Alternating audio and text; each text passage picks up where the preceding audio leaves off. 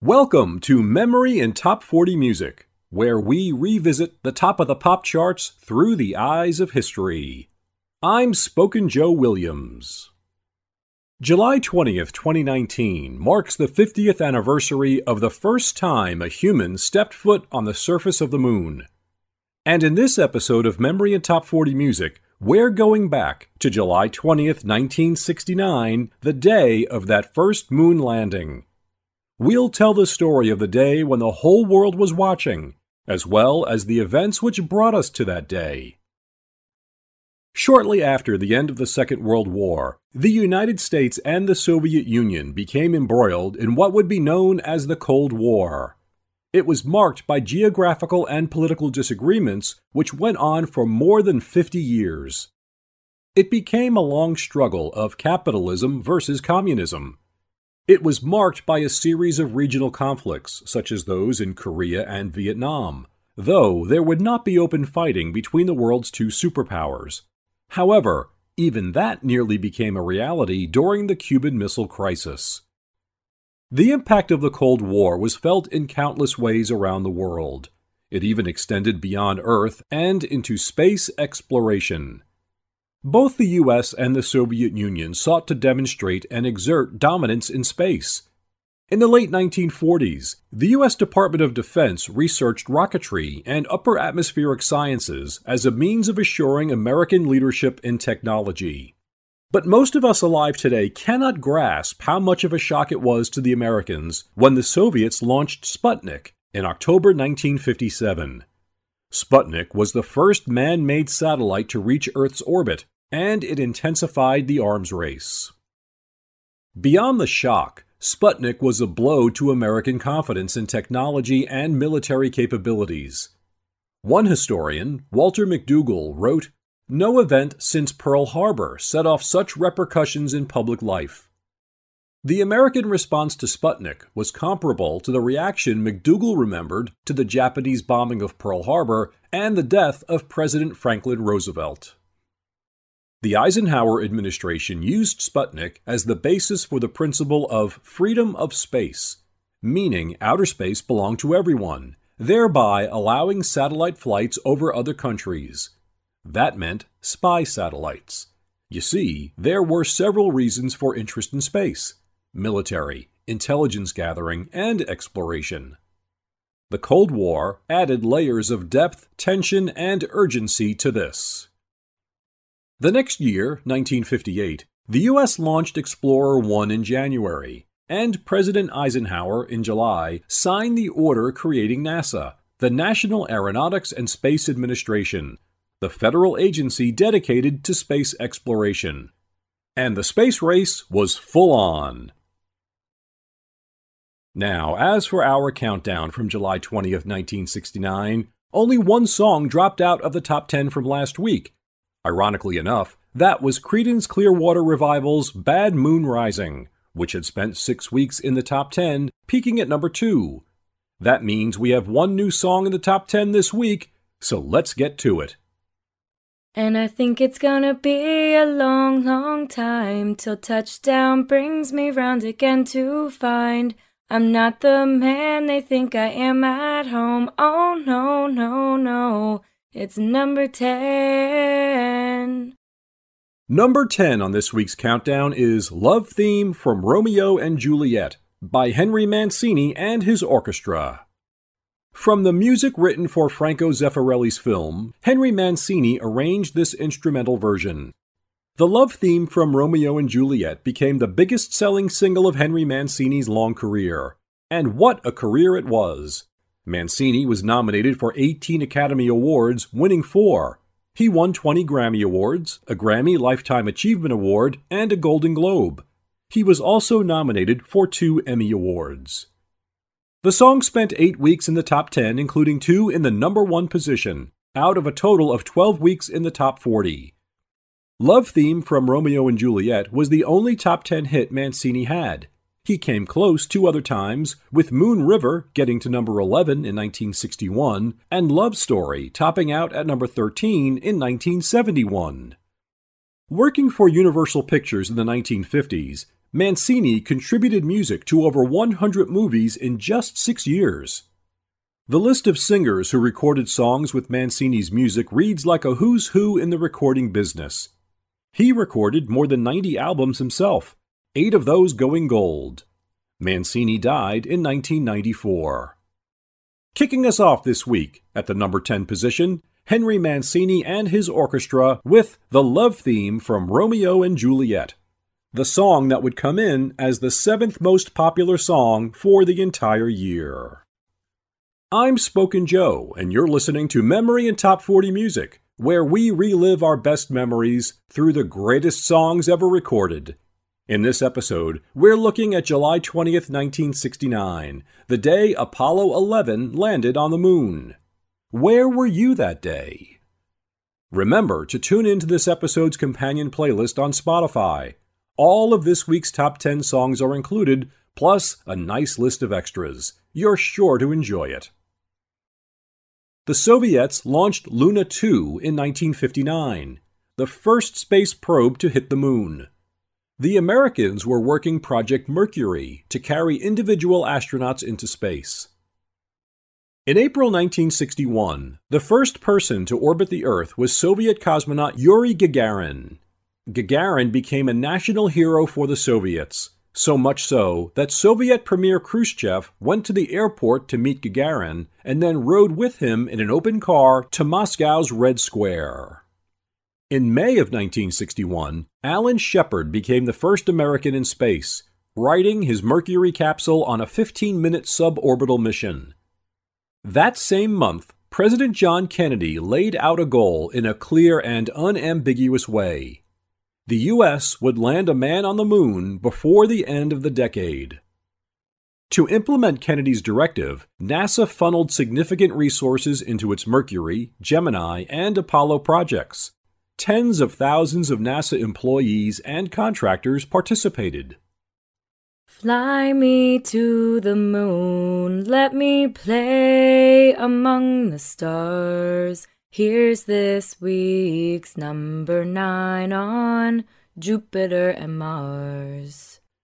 At number nine in this week's countdown is 19 year old Stevie Wonder, up two notches this week with My Cherie Amour. This is the eighth top 10 hit of Stevie's career. Think about that. He's 19 and already has eight top 10 records. He'd add a ninth before the end of 1969. That would be Yester Me, Yester You, Yesterday. This is the fifth week in the top 40 for My Cherie Amour.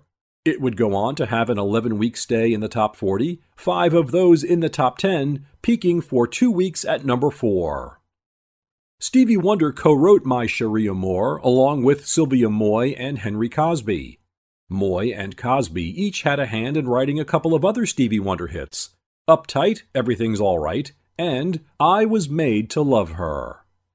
Stevie Wonder would go on to have 9 number 1 singles on the pop charts, 19 on the R&B charts, and capture 22 Grammy awards.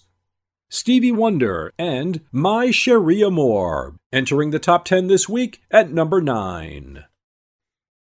In August 1961, Soviet cosmonaut German Titov performed a day long orbital flight. In February 1962, John Glenn became the first American to orbit the Earth, doing so three times. And with its six flights, between 1958 and 1963, Project Mercury, which took its name from Roman mythology, proved America's capability to place piloted spacecraft into Earth orbit and bring those astronauts safely back home. The seven astronauts chosen to fly spacecraft for Project Mercury were collectively known as the Mercury 7. The Mercury 7 were not just space pioneers, they were also celebrities. They became the subjects of Tom Wolfe's book, The Right Stuff, also later a movie by the same name. Project Mercury laid the groundwork for Project Gemini, which was active from 1961 through 1966 and focused on the practice of space operations using spacecraft built for two astronauts.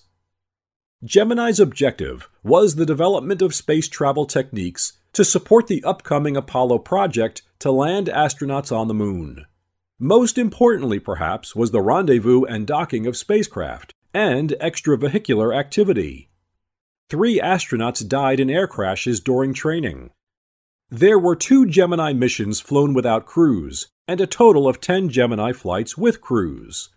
After the Gemini 3 mission, mission control functions were shifted to a new control center at what is now known as the Johnson Space Center in Houston. And Ed White became the first American to conduct a spacewalk in June 1965. Mercury and Gemini set the stage for Project Apollo, which ran from 1961 until 1972. The name Apollo was bestowed by a NASA manager, Abe Silverstein, after the Greek god of light, music, and the sun. In 1966, there were three unmanned flights which tested the Apollo Command and Service Module and or the Saturn launch vehicle.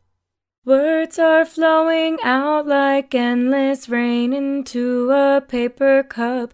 This is the song we sing at number eight across the universe. Holding steady at number eight this week is The Ballad of John and Yoko by the Beatles.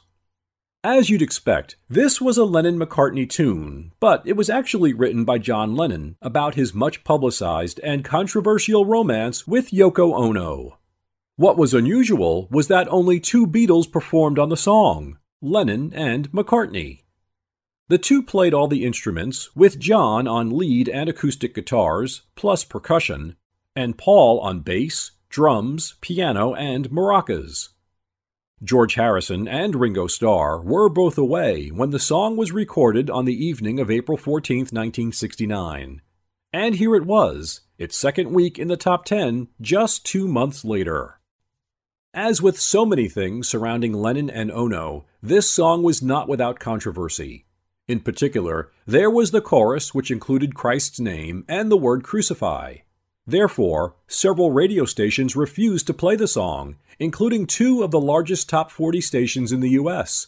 WLS in Chicago and WABC in New York. The song was released as a single, with the George Harrison composition Old Brown Shoe on the B side. The Ballad of John and Yoko did not appear on an album until 1970's Hey Jude, which collected the Beatles' non album singles and B sides. The Ballad of John and Yoko was the first Beatles single to be released in stereo, and it was a worldwide hit. It reached number one in Australia, Austria, Belgium, Ireland, the Netherlands, Norway, Switzerland, West Germany, and the UK and it was the last of the Beatles' 17 number ones in the United Kingdom. The eighth spot was its peak position on the US charts. It spent three weeks in the top 10, all at number 8, with this being the second of those three weeks. The song was in the top 40 for seven weeks. The Ballad of John and Yoko by the Beatles, this week at number 8. I'm Joe Williams, and you're listening to Memory and Top 40 Music. And we're taking a walk through the top of the chart from the day of the Apollo 11 moon landing, July 20th, 1969.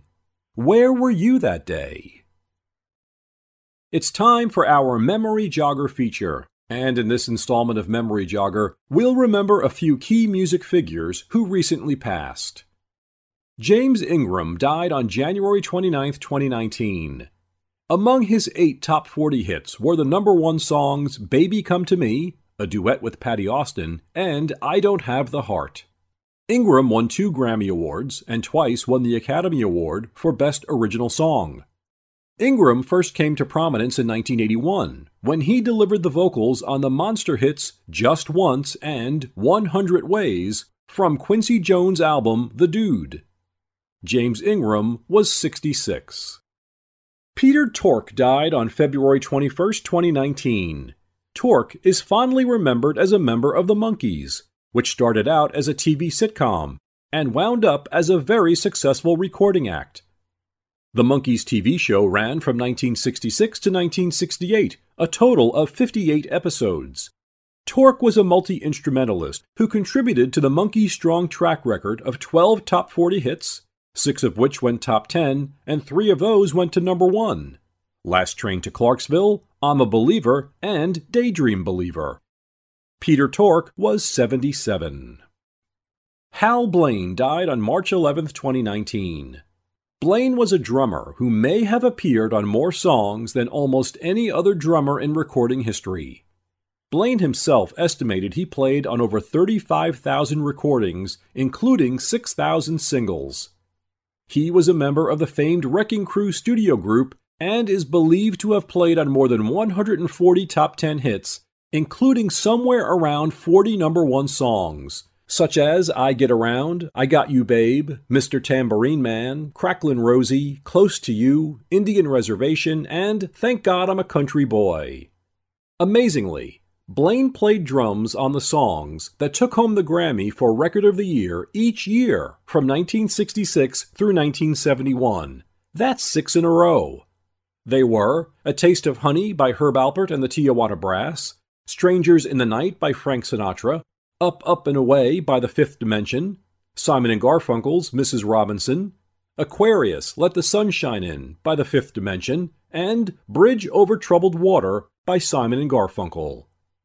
Blaine was inducted into the Rock and Roll Hall of Fame in 2000, and he received a Grammy Lifetime Achievement Award in 2018. Hal Blaine was 90 years old. David White died on March 16, 2019. White co founded the doo wop group Danny and the Juniors and wrote or co wrote many of their hits, including Rock and Roll is Here to Stay and the number one song, At the Hop. He also co wrote You Don't Own Me, a number two hit in 1963 for Lesley Gore, and 123, also a number two hit in 1965 for Len Barry. David White was 79 at the time of his death. Jim Glaser died on the 6th of April 2019. Glaser, the brother of country singers Chuck and Tompall Glaser, was a singer and songwriter. He was the Academy of Country Music's best new male vocalist in 1984. He wrote the song Woman Woman, a number four hit for Gary Puckett and the Union Gap in 1967. Jim Glaser died at the age of 81. And since we ventured into country music, I'll also mention the death of Earl Thomas Conley on April 10, 2019. Conley racked up 18 Billboard number one country singles in the 1980s the most number ones by any artist in any genre in the 80s other than Alabama and Ronnie Milsap. Songs such as Holding Her and Loving You, Nobody Falls Like a Fool, and Heavenly Bodies. Earl Thomas Conley was 77. Les Reed died on April 15, 2019. Reed was a chart topping songwriter. He co wrote There's a Kind of Hush by Herman's Hermits it's Not Unusual and Delilah by Tom Jones, and several hits for Engelbert Humperdinck, The Last Waltz, and Winter World of Love. Les Reed was 84. Boon Gould died on April 30th, 2019. Gould was a member of the 1980s British band Level 42. They had two hit singles in the US 1985's Something About You, a number 7 hit, and 1986's Lessons in Love, which reached number 12. Boon Gould was 64. J.R. Cobb died on May 4, 2019. Cobb was a guitarist and songwriter with the Classics 4 and the Atlanta Rhythm Section. Cobb co wrote some of those bands' biggest hits, including for the Classics 4, 1968's Spooky, which reached number 3, and Stormy, which was a number 5 hit, and the 1969 number 2 hit Traces. With the Atlanta Rhythm section, Cobb co wrote the top 20 hit Do It or Die. Other Classics 4 hits included Every Day with You Girl, and other hits by the Atlanta Rhythm section included So Into You, I'm Not Gonna Let It Bother Me Tonight, and Imaginary Lover. J.R. Cobb was 75. Malcolm John Rebennack Jr., better known as Dr. John, died on the 6th of June 2019. This singer songwriter blended blues, pop, jazz, boogie woogie, and rock and roll into his music. Dr. John only had one top 40 hit. That was 1973's Right Place, Wrong Time. I saw Dr. John when he was a member of Ringo Starr's very first all star band in 1989. A six time Grammy Award winner, Dr. John is a member of the Rock and Roll Hall of Fame. He was 77. Jim Pike died on June 9, 2019. He was co founder and the lead singer of The Lettermen. The Lettermen were a popular 1960s vocal trio with two top 10 singles. Among their hits were The Way You Look Tonight, When I Fall in Love, and the medley Going Out of My Head, Can't Take My Eyes Off of You. Jim Pike was 82. Dave Bartholomew died on June 23, 2019. Bartholomew, a member of the Rock and Roll Hall of Fame, was a musician, band leader, and record producer who also wrote a slew of hit songs, including Ain't That a Shame, I Hear You Knocking, I'm Walking, and the Elvis Presley hit One Night. Dave Bartholomew was 100 years old. James, Harvey, Peter, Hal, David, Jim, Earl Thomas, Les, Boon, JR, Dr. John, Jim, and Dave. Thanks for the music and the memories. Now back to our countdown. When the moon is in the seventh house and Jupiter aligns with Mars, then peace will guide the planets and love will steer the stars. This is the song coming in at number seven. Number seven. Jumping up two places this week to number seven is Color Him Father by the Winstons. The Winstons were a six man, Washington, D.C. based funk and soul music group. Written by band member Richard Lewis Spencer, Color Him Father tells the story of a boy talking about the love he has for his stepfather, who married his mom after his dad had been killed in the war. Color Him Father had a 10 week top 40 run. It spent three weeks in the top 10, getting as high as number 7. The flip side, an instrumental called Amen Brother, has one of the most heavily sampled drum breaks in the history of electronic music. The break is known as the Amen Break. We've included Amen Brother on our companion playlist for this episode of Memory in Top 40 Music. Color Him Father sold over a million copies. It's a certified gold record and it won the Grammy Award for the best R&B song in 1969. The closest the Winstons came to reaching the top 40 again was with Love of the Common People, which topped out at number 54. Color Him Father by the Winstons, coming in this week at number 7. The first Apollo mission with a crew, Apollo 1, was to have flown on February 21, 1967. However, the Apollo project endured a terrible tragedy when on January 27, 1967, astronauts Gus Grissom, Ed White, and Roger Chaffee were killed in a cabin fire during a pre launch test. Manned Apollo flights were suspended for 20 months while the command module's hazards were addressed. However, the development and unmanned testing of the lunar module and Saturn V moon rocket continued. In fact, the next three Apollo missions, Apollos 4, 5, and 6, all without a crew, launched between November 1967 and April 1968, tested Saturn rockets and various command module and lunar module systems. Apollo 7 became the first Apollo crewed flight in October 1968 Wally Schirra, Don Eisele, and Walter Cunningham were the first Americans in space since Jim Lovell and Buzz Aldrin aboard Gemini 12 in November 1966. Apollo 7 was the first three person American space mission, and the first to include a live TV broadcast from an American spacecraft. Apollo 7 flew in Earth orbit. Two months later, in December 1968, Apollo 8 was the first crewed flight to the moon making 10 lunar orbits. It took three days for Apollo 8 to reach the moon, and during a Christmas Eve television broadcast, the crew read the first 10 verses from the book of Genesis. This broadcast was, at the time, the most watched TV program ever. The crew, Frank Borman, Jim Lovell, and William Anders, were named Time magazine's Men of the Year for 1968. Apollo 9 in March 1969 tested the lunar module as a self sufficient spacecraft. The lunar module was the craft which would take two astronauts from the command module to the moon's surface, support them when on the moon, and bring them back again to the command module, which would be orbiting the moon awaiting their return. Apollo 9 included rendezvous and docking maneuvers as part of its 10 day mission, with crew members James McDivitt and Russell Schweickart in the lunar module, with David Scott remaining aboard the command module. Two months later, in May of 69, the Apollo 10 mission was the dress rehearsal for the upcoming first lunar landing. Apollo 10 orbited the moon 31 times, and the flight included all aspects of a lunar landing except for the landing itself. Astronauts Tom Stafford and Gene Cernan were in the lunar module for its undocking and lunar orbiting, as well as moon landing simulation. While his crewmates were together in the lunar module, John Young was the first person to fly solo around the moon. Next up, Apollo 11 and moon landing. At number 6 this week is the first top 10 single for the group that would be one of the most successful recording acts of the 1970s.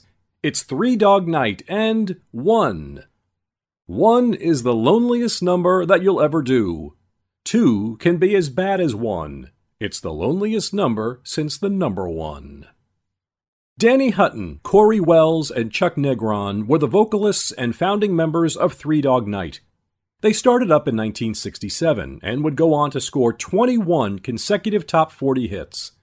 Of those, Mama Told Me Not to Come, Joy to the World, and Black and White would all hit number one. Those three number ones were each sung by one of the group's three different lead singers. In addition to the song one and those three number ones, the other top 10 songs from Three Dog Night were Easy to Be Hard, Eli's Coming, Liar, An Old Fashioned Love Song, Never Been to Spain, Shambhala, and The Show Must Go On. In December 1972, Three Dog Night hosted Dick Clark's first New Year's Eve special, called Three Dog Night's New Year's Rockin' Eve. One was written by Harry Nilsson. It spent seven weeks in the top 10 and a total of 12 weeks in the 40.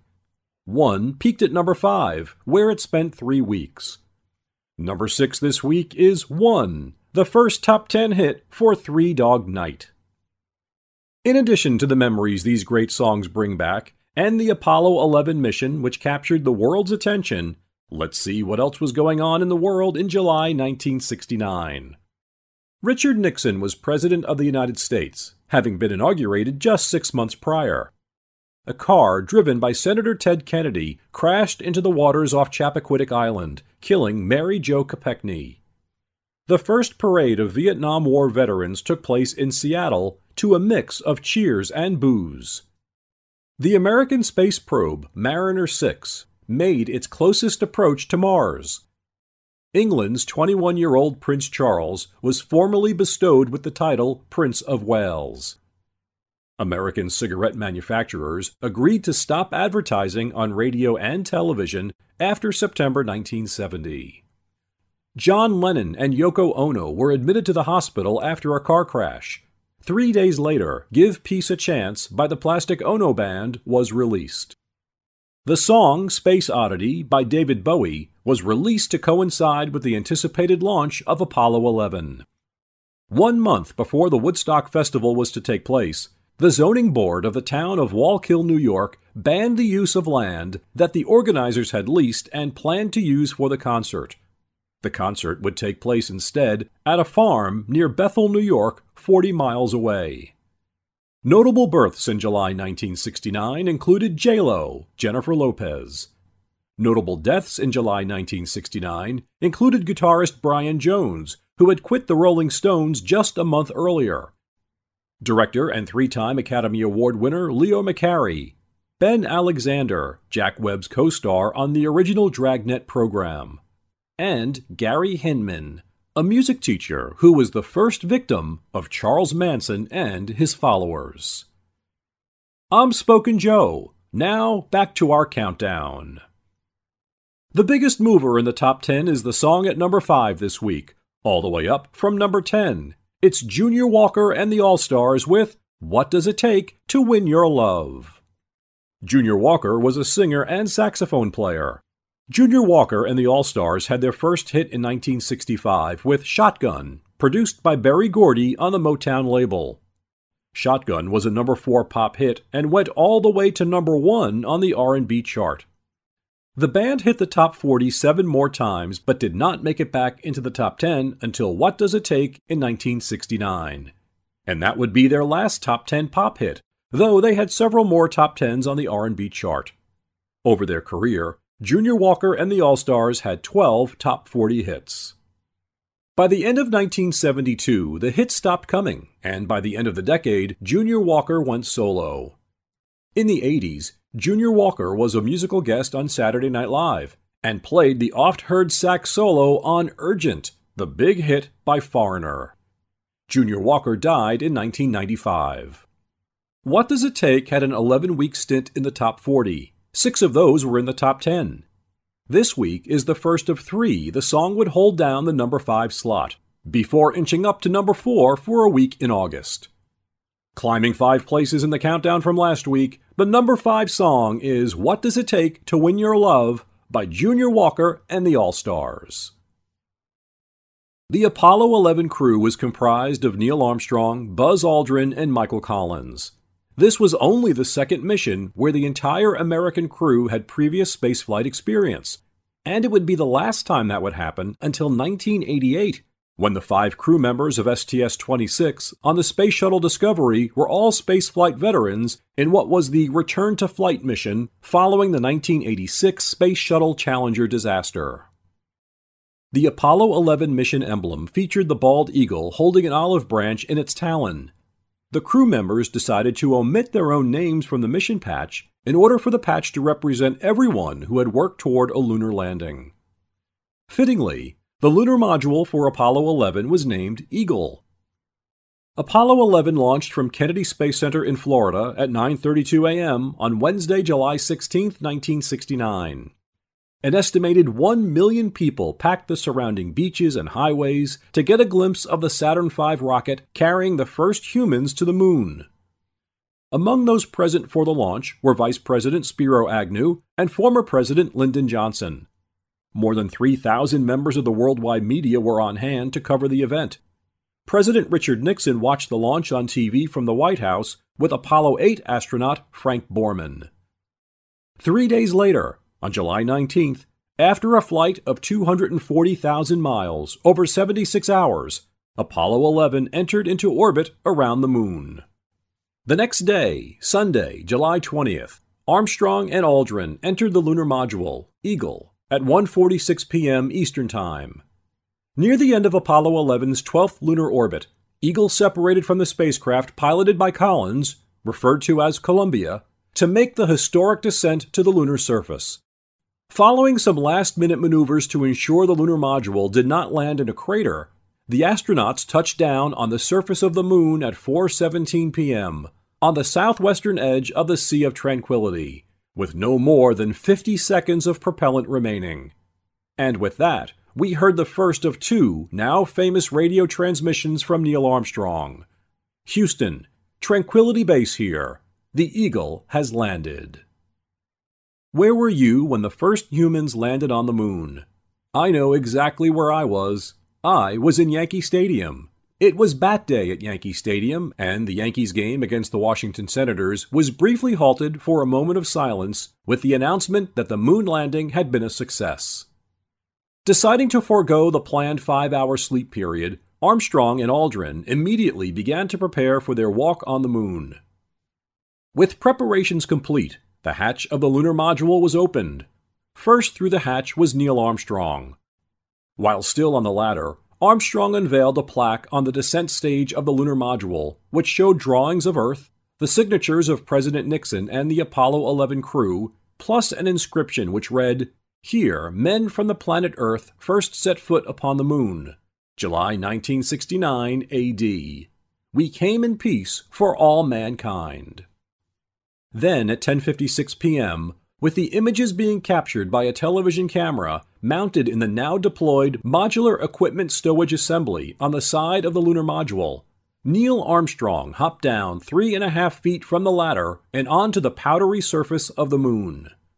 We then heard Armstrong's second famous remark that day That's one small step for man, one giant leap for mankind. Afterwards, Armstrong said the transmission had been slightly garbled, and that he actually said, That's one small step for a man. Nineteen minutes later, Buzz Aldrin also exited the lunar module, joining Armstrong on the lunar surface. The broadcast of the first walk on the moon, transmitted in simple black and white, was seen by more than 600 million people around the world. During their walk, the astronauts planted a flag of the United States, collected 47.5 pounds of lunar samples, deployed scientific experiments, took pictures, and fielded a phone call from President Nixon. Armstrong and Aldrin also left behind a bag of memorial items, which Aldrin carried in his sleeve pocket. The contents of the bag included a golden replica of an olive branch, a symbol of peace, two medals awarded to Russian cosmonauts Yuri Gagarin and Vladimir Komarov, and an Apollo 1 mission patch in memory of astronauts Roger Chaffee, Gus Grissom, and Edward White, who died in the command module fire. About two hours and 15 minutes after Armstrong first stepped on the moon, both he and Aldrin were back in the Eagle with the hatch closed. They slept on the moon that night, though not very well. The lunar module had no beds, no seats, was too noisy, and let in too much light. Armstrong tried sleeping on the engine cover while Aldrin was curled up on the floor. At 1:54 p.m. on Monday, July 21st, about 21 hours after lunar touchdown, the Eagle lifted off from the moon on its way to rendezvous Armstrong and Aldrin with Michael Collins, who had been flying solo around the moon in Columbia since the afternoon before. At 5:35 p.m. that Monday, the Eagle docked with Columbia, reuniting the trio of astronauts. With that, the crew headed for home. 3 days later, on July 24th, Apollo 11 splashed down in the Pacific Ocean. The recovery ship was the USS Hornet, an aircraft carrier. Using helicopters and a life raft, the returning astronauts were brought aboard the Hornet, where they entered the mobile quarantine facility to begin 21 days of quarantine. Aboard the USS Hornet to welcome the astronauts were President Nixon, Commander in Chief of the Pacific Command Admiral John McCain Jr., and NASA Administrator Thomas Paine. The crew of Apollo 11 were celebrated the world over, there were ticker tape parades in New York and Chicago, and an official state dinner with presentation of the Presidential Medals of Freedom. Armstrong, Aldrin, and Collins spoke before a joint session of Congress and embarked on a world tour which brought them to 22 countries. You're a shining star, no matter who you are, shining bright and more. This week's number four, this week's number four. Jumping up two spots this week to number four is Crystal Blue Persuasion by Tommy James and the Shondells. In late 1968, Tommy James and the Shondells released Crimson and Clover, which marked a major change as they moved away from a pop sound to dip their toes in the waters of psychedelic rock. They followed that up with Sweet Cherry Wine and Crystal Blue Persuasion, both of which were inspired by religion. As per interviews done with Tommy James and his manager, the inspiration for Crystal Blue Persuasion was biblical.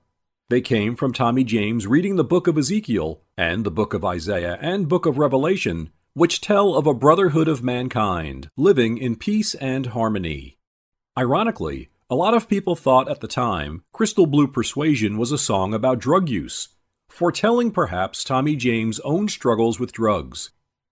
Crystal Blue Persuasion was the 12th top 40 hit for Tommy James and the Shondells, and their third top 10 hit in a row. It debuted in the top 40 all the way up at number 18. The next week, it leapt into the top 10, where it stayed for nine weeks, three of those at number 2. And at the end of the year, Billboard ranked Crystal Blue Persuasion as the sixth most popular song of 1969.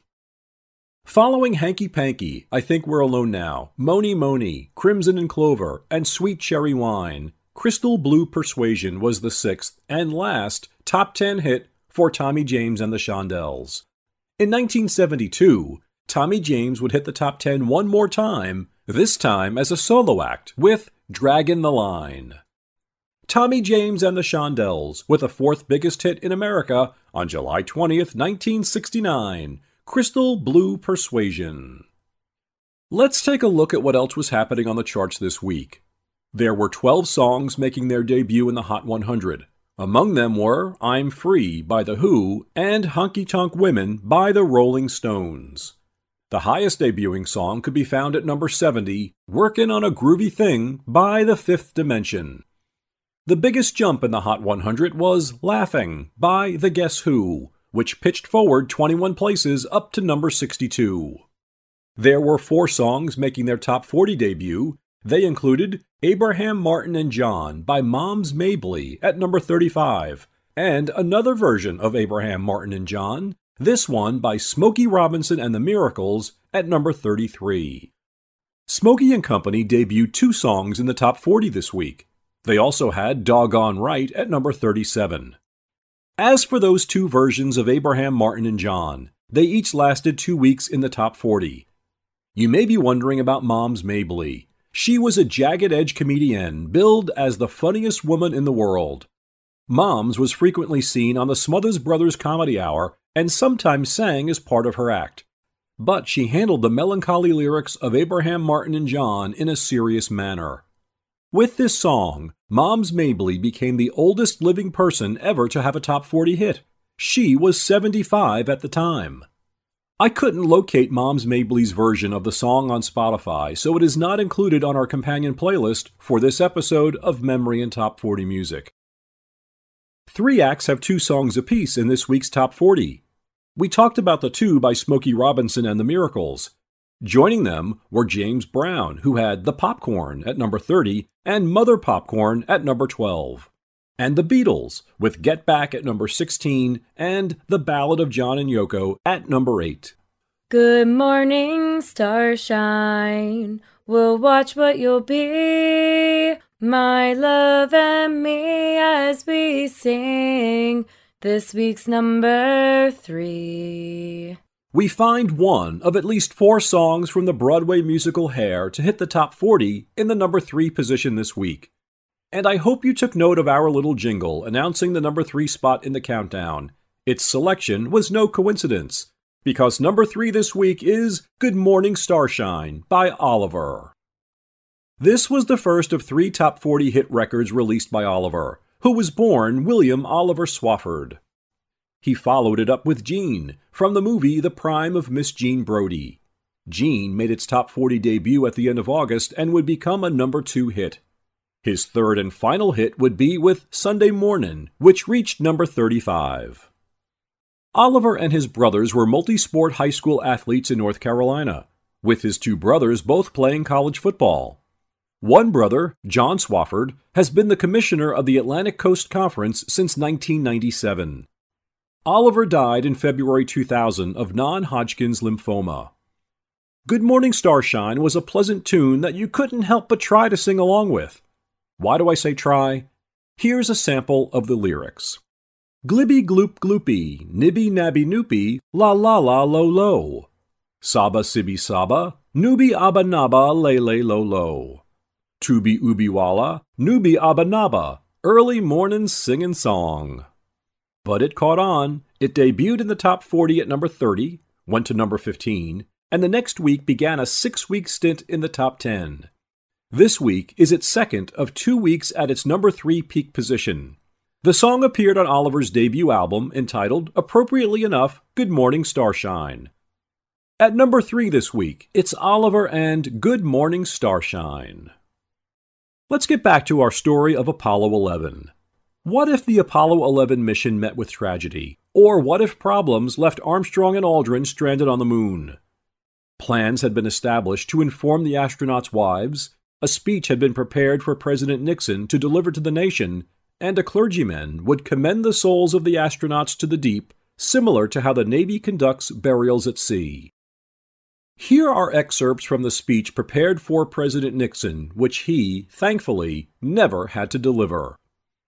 Fate has ordained that the men who went to the moon to explore in peace will stay on the moon to rest in peace.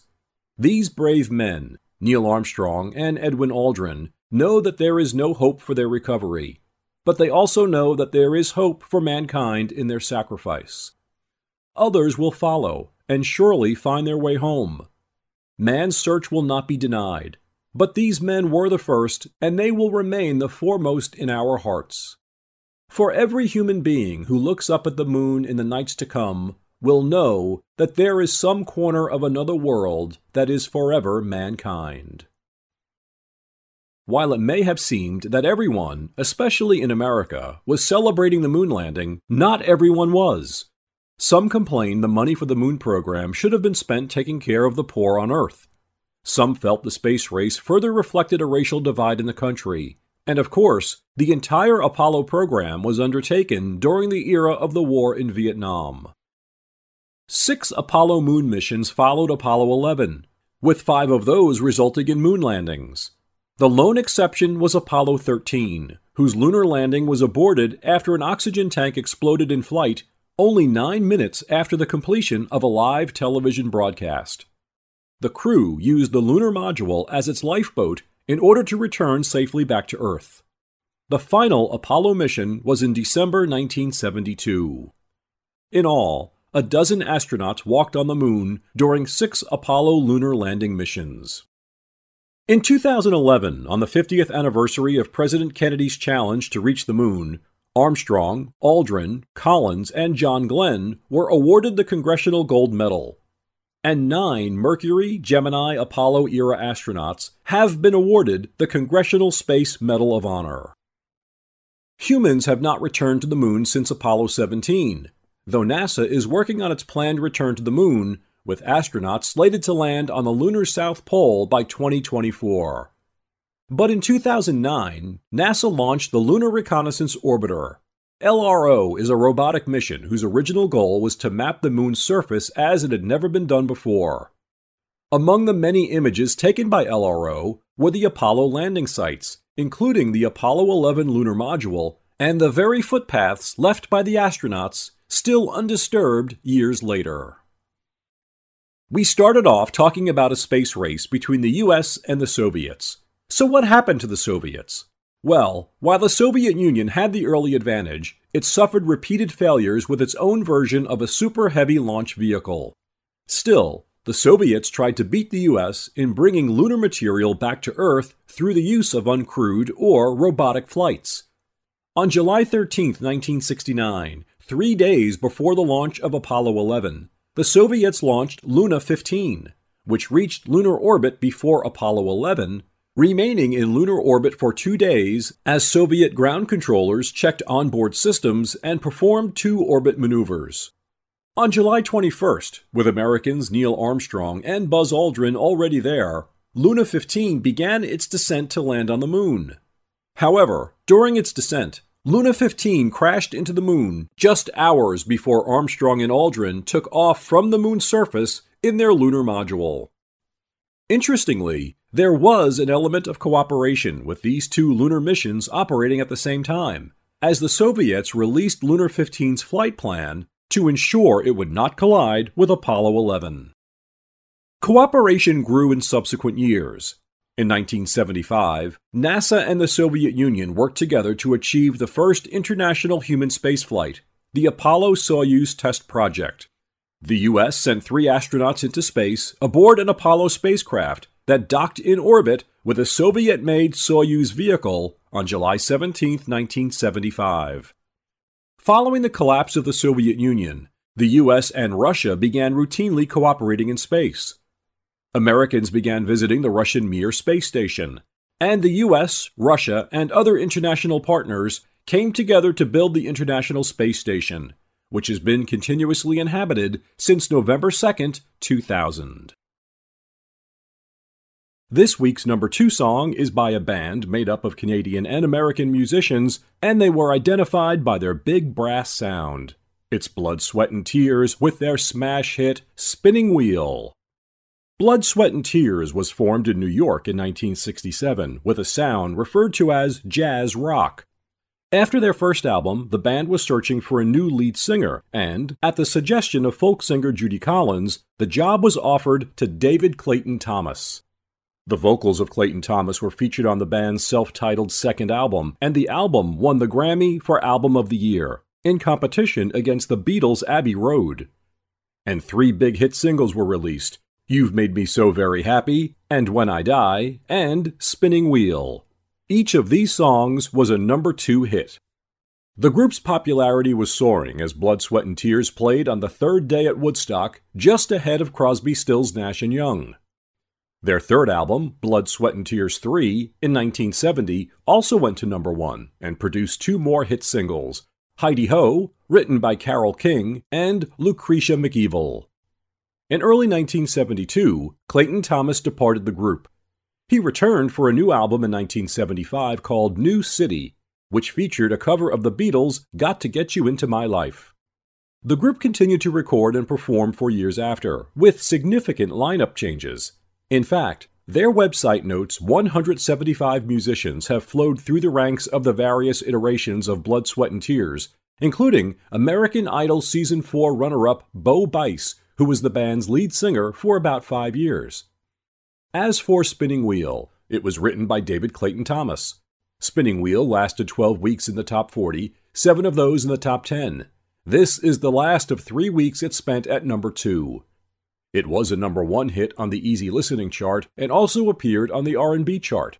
Spinning Wheel received 3 Grammy nominations including for Record of the Year and Song of the Year. At number 2, it's Blood, Sweat and Tears and Spinning Wheel. We're going to squeeze in a second memory jogger here. Have you ever heard of Mickey Kapp? Kapp died June 11, 2019, at his home in Carmel, California. So, why are we talking about Mickey Kapp? Well, in this episode of Memory and Top 40 Music, in which we count down the top songs from July 20th, 1969, and tell the story of the first moon landing, it only makes sense that we also talk about Mickey Kapp, because he was the guy who made mixtapes for astronauts to take into space so they could listen to their favorite songs. Kapp's father started a record label called Kapp Records in 1954, and young Mickey went to work there. Ultimately, he took over as president of the family label. In that role, he produced the big 1964 hit by Louis Armstrong, Hello Dolly. Now, Kapp figured the astronauts might benefit from some enjoyment in the midst of their hectic training schedules, so he used his connections in the music business to create little cassette tapes with the astronauts' favorite music. It turns out NASA inadvertently aided Kapp's efforts. Starting with Apollo 7, NASA gave each astronaut a compact tape recorder as a convenient way to log mission notes verbally, instead of writing them down. Kapp would ask each astronaut what their favorite song was, and from that, he'd develop a list of about 30 contemporary songs and record them to a cassette. So the astronauts would listen to Kapp's tapes on their way into space and record over them when they got down to business. For Apollo 11, among the songs on Buzz Aldrin's tape were Glen Campbell's Galveston, Barbra Streisand's People, Lou Rawls' Three O'Clock in the Morning, Bettye Swann's Angel in the Morning, John Stewart's Mother Country, and Peggy Lee's versions of both Sly Stone's Everyday People and Blood, Sweat, and Tears' Spinning Wheel. While Neil Armstrong asked for a 1947 album by band leader Les Baxter, Music Out of the Moon which included songs like Mist of the Moon and Moon Moods. On Apollo 12, Alan Bean and Pete Conrad went with songs like Sugar Sugar by the Archies and Son of a Preacher Man by Dusty Springfield. By the way, we've included a bunch of these Apollo astronaut favorites on our companion playlist for this episode of Memory and Top 40 Music. Kapp was presented with a Silver Snoopy Award, the Silver Snoopy is the astronaut's own award for outstanding performance contributing to flight safety and mission success. Mickey Kapp, thank you for your use of music as a contribution to spaceflight. Before we get to the song which held on to the number one position for a second week, let's do a quick review. The song at number 10 is Love Theme from Romeo and Juliet by Henry Mancini and his orchestra. Number 9 is My Cherie Amour by Stevie Wonder. At number 8, The Ballad of John and Yoko by the Beatles. The Winstons have the number 7 song, Color Him Father. At number 6, Three Dog Night and One. Junior Walker and the All Stars are at number 5 with What Does It Take? Number 4 is Crystal Blue Persuasion by Tommy James and the Shondells. Good Morning Starshine by Oliver is at number 3. Number 2, Spinning Wheel by Blood, Sweat, and Tears. And the number one song on July 20th, 1969, for the second week in a row, is Zager and Evans with In the Year 2525. In the Year 2525 is a song that takes a sad look into the future after technology has taken over the world. It tells its story in 1,010 year intervals.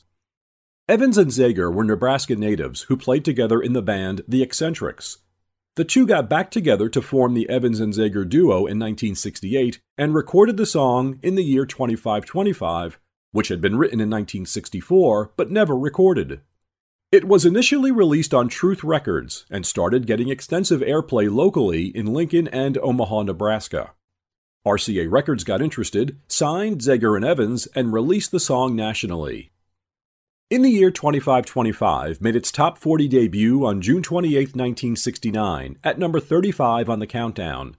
The next week, it rocketed up into the top 10 at number 8. The next week, it dethroned Henry Mancini's love theme from Romeo and Juliet as the number one song, and that's where it stayed for six weeks. Of the dozen weeks it spent in the top 40, nine of those were in the top 10. In the Year 2525 was a worldwide hit for Zager and Evans, topping the charts not only in the US, but also in Canada, Ireland, New Zealand, and the UK. And it finished the year as the 12th most popular song on Billboard's year end listing. The only other song by Zager and Evans that ever charted was Mr. Turnkey, later in 1969, it halted its rise at number 106. Evans later started up his own record label and released a solo album. He passed away in 2018. Zager runs Zager Guitars back in Nebraska, where he builds custom guitars. The number one song on July 20th, 1969, the day astronauts first stepped foot on the moon, is In the Year 2525 by Zager and Evans, perhaps the biggest selling one hit wonder in music history. And those were the top 10 songs on July 20th, 1969, the day of the Apollo 11 moon landing. I hope you enjoyed our countdown and our telling of the story of the first moon landing. What did you hear in this episode that brought back a memory? Please share it. Send a note to memory at spokenjoe.com. Episodes of Memory and Top 40 Music are available on Apple Podcasts, Radio Public, and just about anywhere else you listen to podcasts. Give us a rating and some feedback, and please subscribe. And don't forget to listen to this episode's companion playlist on Spotify. All you need is the free Spotify account. We've included all the songs from this week's countdown, as well as many extras. Once on Spotify, search for Memory and Top 40 so you can enjoy this and all of our companion playlists. Thanks for listening to Memory and Top 40 Music. I'm Spoken Joe.